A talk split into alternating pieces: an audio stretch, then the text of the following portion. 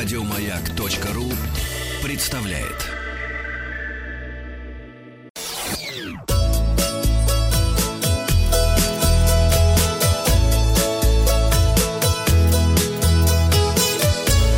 Роза ветров. Здравствуйте, с вами Павел Картаев. Вы слушаете обзор новостей в сфере туризма. Новости короткой строкой.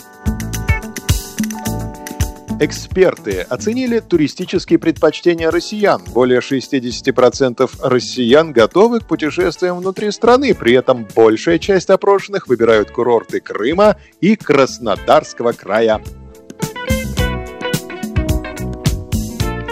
Отменены ограничительные меры для санаториев и курортов Забайкальского края. Соответствующий документ подписан губернатором региона.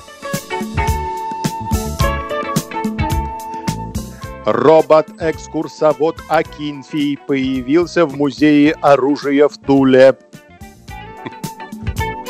Говорит ли он по-старославянски? По-старотульски. По-старотульски, да. Речные перевозки из Нижнего Новгорода до Макаревского монастыря стартуют 26 июля.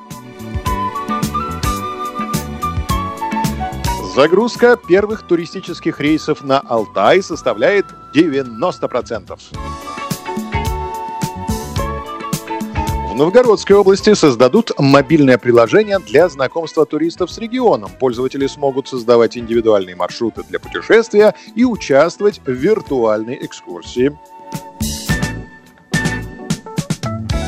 Россияне летом закупают товары для дачи и походов вместо чемоданов.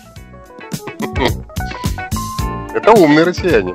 Да, к зарубежным новостям на Эйфелевой башне для посетителей открылся верхний уровень. Абхазия продлила закрытие границ Российской Федерации до 21 июля.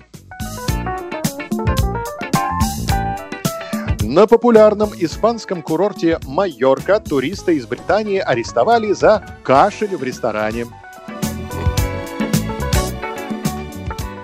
На развороте материала российской газеты под заголовком названы пять самых интересных маршрутов по Москве-реке. Подробности.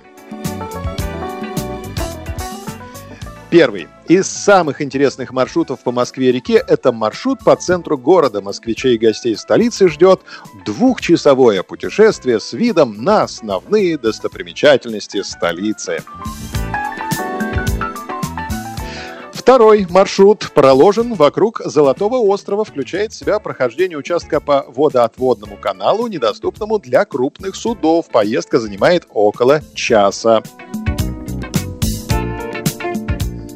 Третий маршрут от Троицы Лыкова в сторону Москва-Сити через камеру шлюза канала имени Москвы. Продолжительность маршрута от полутора до трех часов.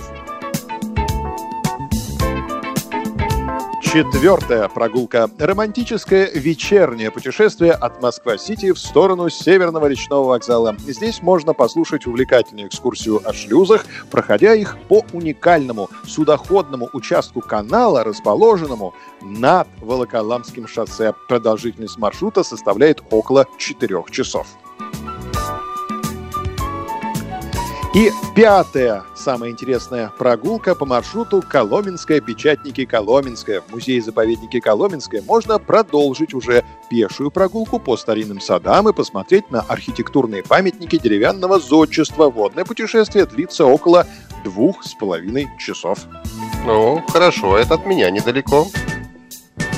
Напомним, что пассажирам в поездках следует пользоваться масками и перчатками, соблюдать социальную дистанцию. На входе всем измеряют температуру. Мы желаем вам приятных путешествий. Подписывайтесь на подкаст «Роза ветров», чтобы быть в курсе главных новостей в сфере туризма. Обзор свежей турпрессы для вас подготовил Павел Картаев. Вахтанг Махарадзе и Павел Картаев. Еще больше подкастов на радиомаяк.ру.